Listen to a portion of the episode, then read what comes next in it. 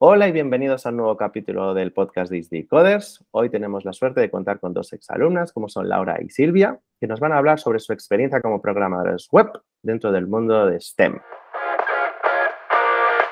Bienvenidos al podcast de I S D I Coders, un espacio donde, aparte de hablar sobre programación y desarrollo web, también hablaremos sobre todo lo relacionado con tecnología, buenas prácticas, desarrollo de carrera y todo lo necesario para mejorar día a día como developers.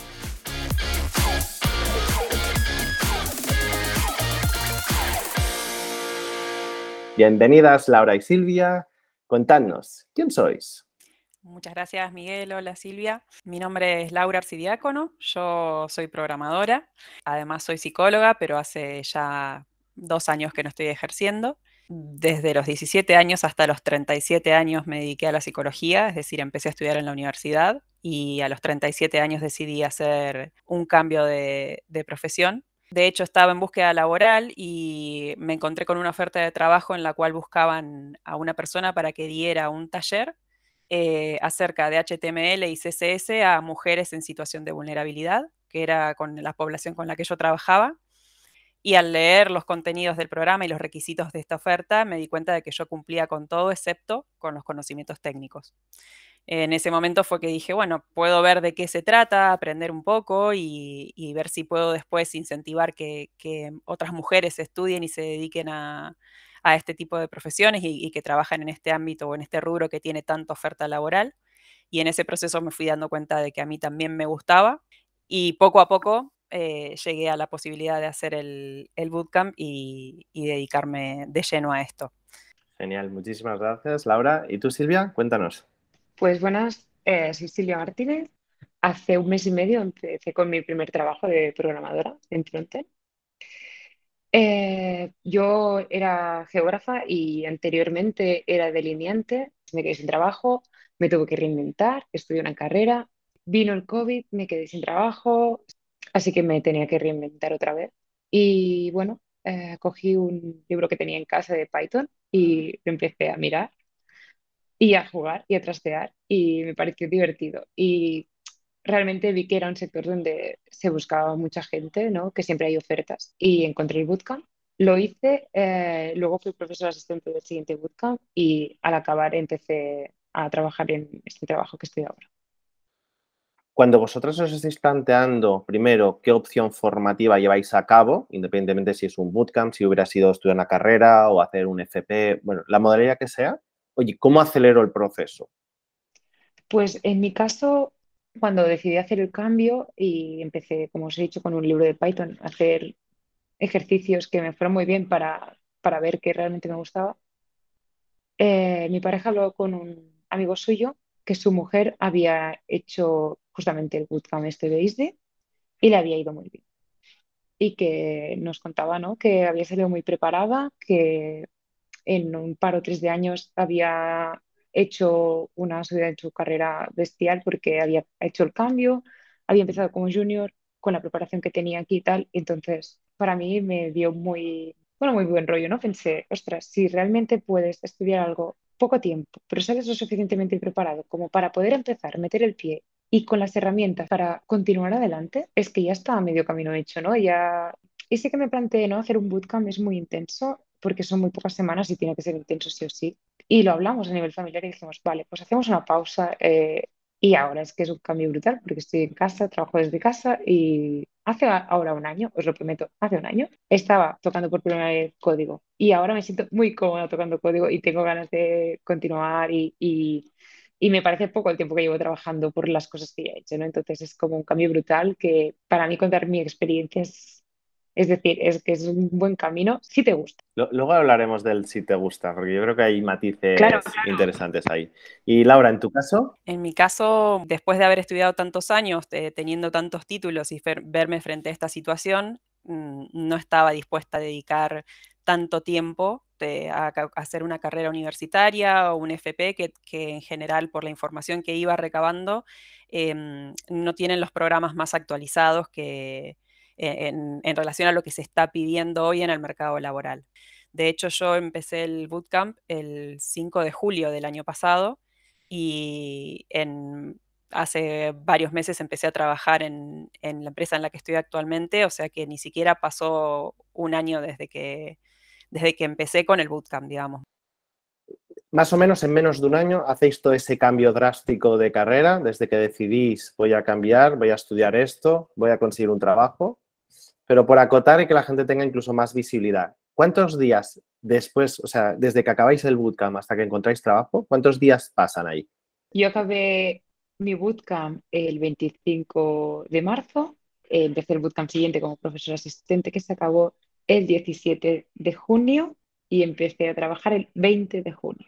Es que es muy heavy. Es que o sea, muy... no tuve ni un día de vacaciones, por decirlo de alguna manera, porque eh, en, en el bootcamp no hay fines de semana.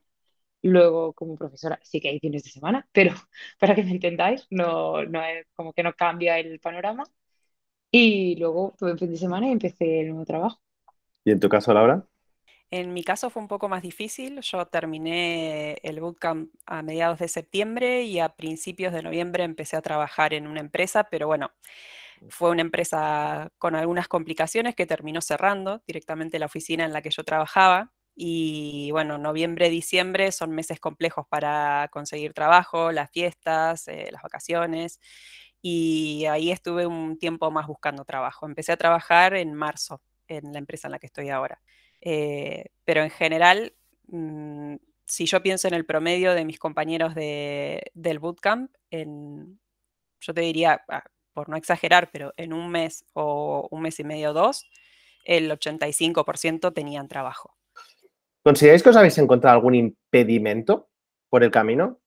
La verdad es que no. Uh, sí que recibí algunas ofertas y tal, y algunas rechacé yo. Y no he, no he encontrado ningún impedimento ni ningún problema a la hora de buscar trabajo. Eso, eso me parece brutal. A mí ya sabéis que, bueno, sabéis que en I S D I Coders eh, potenciamos bastante la igualdad. De hecho, no, no hacemos diferenciación en nada, pero... Y a mí personalmente me encantaría que las aulas estuvieran más balanceadas, que hubiera cincuenta por ciento de chicos, cincuenta por ciento de chicas, ¿vale? Vosotras que habéis vivido toda la experiencia, que habéis pasado por las aulas y que ahora también seguramente lo estáis viendo a nivel profesional, y no quiero hacer la pregunta fácil de por qué es esto, sino, oye, ¿qué podemos hacer para que eso se vaya balanceando? Yo creo que hay una cuestión... No, esto de la presencia de las mujeres en las formaciones o luego en el, en el ámbito laboral, no creo que esté vinculado con una cuestión de si nos gusta o no nos gusta, porque al fin y al cabo, tanto Silvia como yo, bueno, Silvia no sé tu edad, pero yo tengo treinta y ocho años y a esta edad hemos descubierto que, que nos gusta.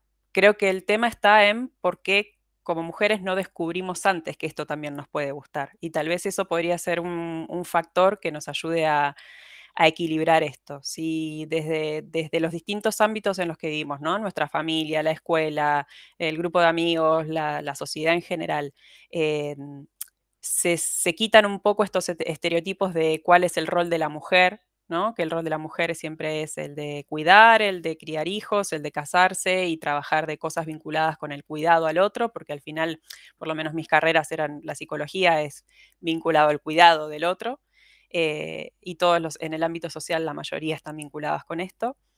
Eh, o lo que también está muy, muy marcado para las mujeres es, bueno, se tienen que dedicar o al cuidado de las personas, adultos, niños o, o de cualquier edad, digamos, pero a la limpieza, si no. Entonces es como que hay ciertas cuestiones que están muy vinculadas a, al rol de la mujer en la familia y en la sociedad, que creo que limitan mucho el hecho de que podamos pensar, bueno, pero tal vez hay otras cosas que también me gustan, tal vez hay otras cosas que, que pueden ser muy interesantes y que no es que el cerebro del hombre funcione diferente al cerebro de la mujer y por eso yo no me puedo dedicar a eso porque soy mujer y ya nací con este cerebro, ¿no? Al contrario, el cerebro se desarrolla a lo largo de, de toda nuestra vida y especialmente en los primeros años, entonces creo que si se pudiera fomentar eh, el quitar estos prejuicios y estos estigmas o estas tradiciones que nos encasillan un poco y fomentar que las mujeres también tenemos...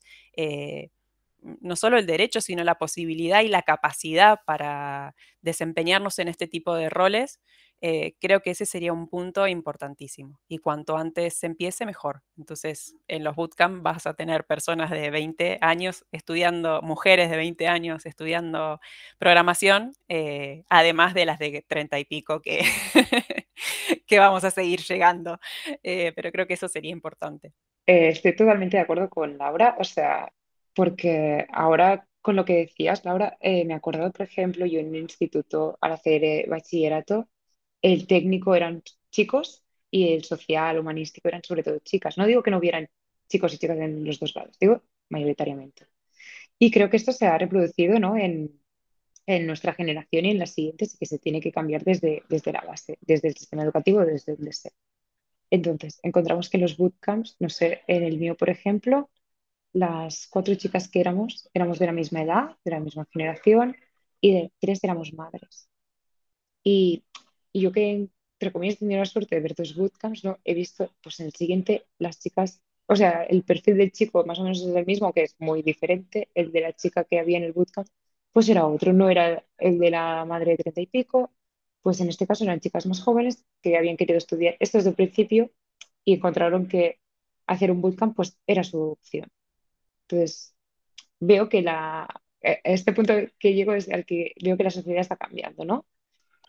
Aquí estáis diciendo realmente, primero, nunca es tarde, no es un tema de sexo, es un tema simplemente de, de quererlo, de ganas y sobre todo de visualizarte en este nuevo rol, ¿no? En esta nueva profesión, que por lo que estáis comentando es, os está dando una flexibilidad, ¿no? Y una comodidad que quizá de donde veníais no, no la teníais previamente, ¿no? Yo creo que hay una gran cuota en lo que tiene que ver con el deseo personal, la voluntad, las ganas que uno le pueda meter, que uno pueda tener, ¿no? Y por otro lado está esto que tiene que ver con que haya un contexto que acompañe.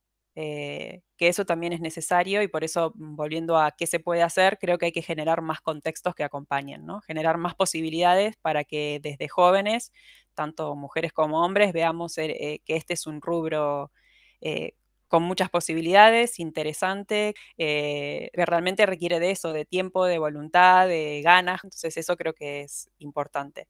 Lo que tiene que poner uno, pero que también haya un contexto que acompañe. Tengo una pregunta bastante personal que haceros. Y es, ¿sois felices ahora mismo? No, no lo estáis viendo, pero están sonriendo muchísimo. Es que justamente eh, ayer quedé con un compañero del bootcamp y me dijo, ¿cómo estás? Y digo, feliz. Y aparte es una cosa que llevo diciéndole a mi marido desde hace días, de estoy muy feliz porque creo que he cambiado como persona de alguna manera, no sé, pero estoy haciendo algo que me gusta. Eh, lo que comentabas antes de la flexibilidad horaria y tal del trabajo que en general hay en este mundo me está ayudando mucho a nivel familiar, entonces es como que es un puzzle, ¿no? Que se ha ido montando y ha encajado las piezas y sí, soy feliz. Sois muy modestas porque no habéis mencionado en ningún momento en qué empresas estáis y estáis en empresas bastante, bastante buenas las dos, pero bueno, lo vamos a dejar como incógnita que investiguen. Dicho lo cual, eh, transmitís mucha felicidad, por eso os he hecho la pregunta y ahora el tema es ¿cómo podemos transmitir toda esa felicidad a más gente que quizás está planteando ese cambio? Gente que está teniendo dudas, gente que está preparando su entorno, gente que lleva años ahorrando para poder dar el salto. Me gustaría que dierais como un tip, un consejo de cómo puede hacer, en este caso, pues no, una mujer o un hombre, me da igual, para saber si esto puede ser el camino correcto para ellos.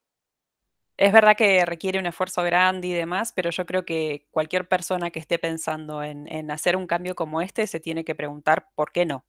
Es decir, si llegó el momento de preguntarse, eh, ¿me iría bien? ¿Quiero hacerlo? ¿No hacerlo? Ya ahí hay una pregunta que está hablando de que hay algo moviéndose, una motivación ahí por debajo, aunque todavía no la hayamos descubierto bien. Entonces, si podemos respondernos a ¿por qué no? Y cuando encontramos las respuestas de por qué no es, porque ya estoy grande, porque tengo familia, porque soy mujer, porque, no sé, eh, porque hace poco llegué a este país o por cualquiera de estas cosas, son todos elementos que en realidad tienen más que ver con miedos y con prejuicios que con realidades. Es decir, estos, estos por qué no no son válidos. Es un, un tipo de trabajo que, que tiene muchísima flexibilidad. La empresa para la que yo trabajo ahora, que es, Miguel, vos preguntabas, es Softonic, es una empresa que está en Barcelona. Yo estoy viviendo en este momento en Madrid, con planes de mudarme a Torremolinos en breve. Es decir, eh, te permite tener este tipo de proyectos, te permite tener esta flexibilidad. Yo trabajo desde casa con, con mi setup, la empresa me brinda los elementos que necesito para trabajar, eh, tengo un buen sueldo, tengo mi seguridad social, que son grandes preocupaciones para cualquier persona en el día a día, y, y de a poco esas cuestiones se van resolviendo. Entonces, eh, y es una profesión que tiene mucha demanda, mucho futuro, y que no es algo que parezca que se vaya a acabar, ¿no? O sea, actualmente con el tema de la crisis que hay, que la guerra, que la inflación y demás, posiblemente muchos puestos de trabajo y muchas profesiones sufran mucho. Se necesitan muchísimos más informáticos de los que existen, que esto es algo que no tiene pinta de, no, no pareciera que vaya a, a mermar la demanda eh, y la oferta laboral, digamos. Entonces, eh, es algo por lo que apostar, es algo por lo que decir, bueno, eh, vi, visto lo visto, visto cuál es mi experiencia y las cosas que he vivido y lo que me he encontrado, la verdad que es algo por lo que quiero apostar. Entonces, creo que tiene que ir por ahí la decisión. Qué bueno, qué bueno, qué mensajes tan... O sea, yo lo digo, ¿eh? Me dais muchísima envidia, porque yo siempre soy de los que ha pensado de, bueno, ya es tarde, bueno, ya veremos, quizá algún día me animo, no, no lo sé. Entramos ya al final de la, de la entrevista, eh, os quería dar las gracias, me ha encantado escucharos, aunque ya os conozco a las dos, pero la felicidad que transmitís, la motivación, cómo lo contáis, vamos, yo si estuviera escuchando este episodio lo tendría bastante claro. Y para cerrar, os voy a hacer una pregunta y tenéis que elegir solo una de las dos palabras. No podéis dar matices, ¿eh? Para vosotras, la programación, ¿trabajar o jugar? Os tenéis que mojar. Para jugar, no sé. Jugar. Creo que transmite mucho, ¿eh? Y sé que hay matices, ¿eh? Y que, no, que el trabajo hay que tomárselo muy en serio. Pero hay pocos trabajos, pocas profesiones que podamos incluso considerar que, te estás, que estás jugando, ¿no? Que, que estás haciendo algo que te está, que te está divirtiendo. Lo dicho, chicas, muchísimas gracias por vuestro tiempo. Ha sido un placer teneros durante este rato en el podcast de I S D I Coders. Y al resto que nos está escuchando, nos vemos en el próximo capítulo. Un saludo a todos. Hasta luego.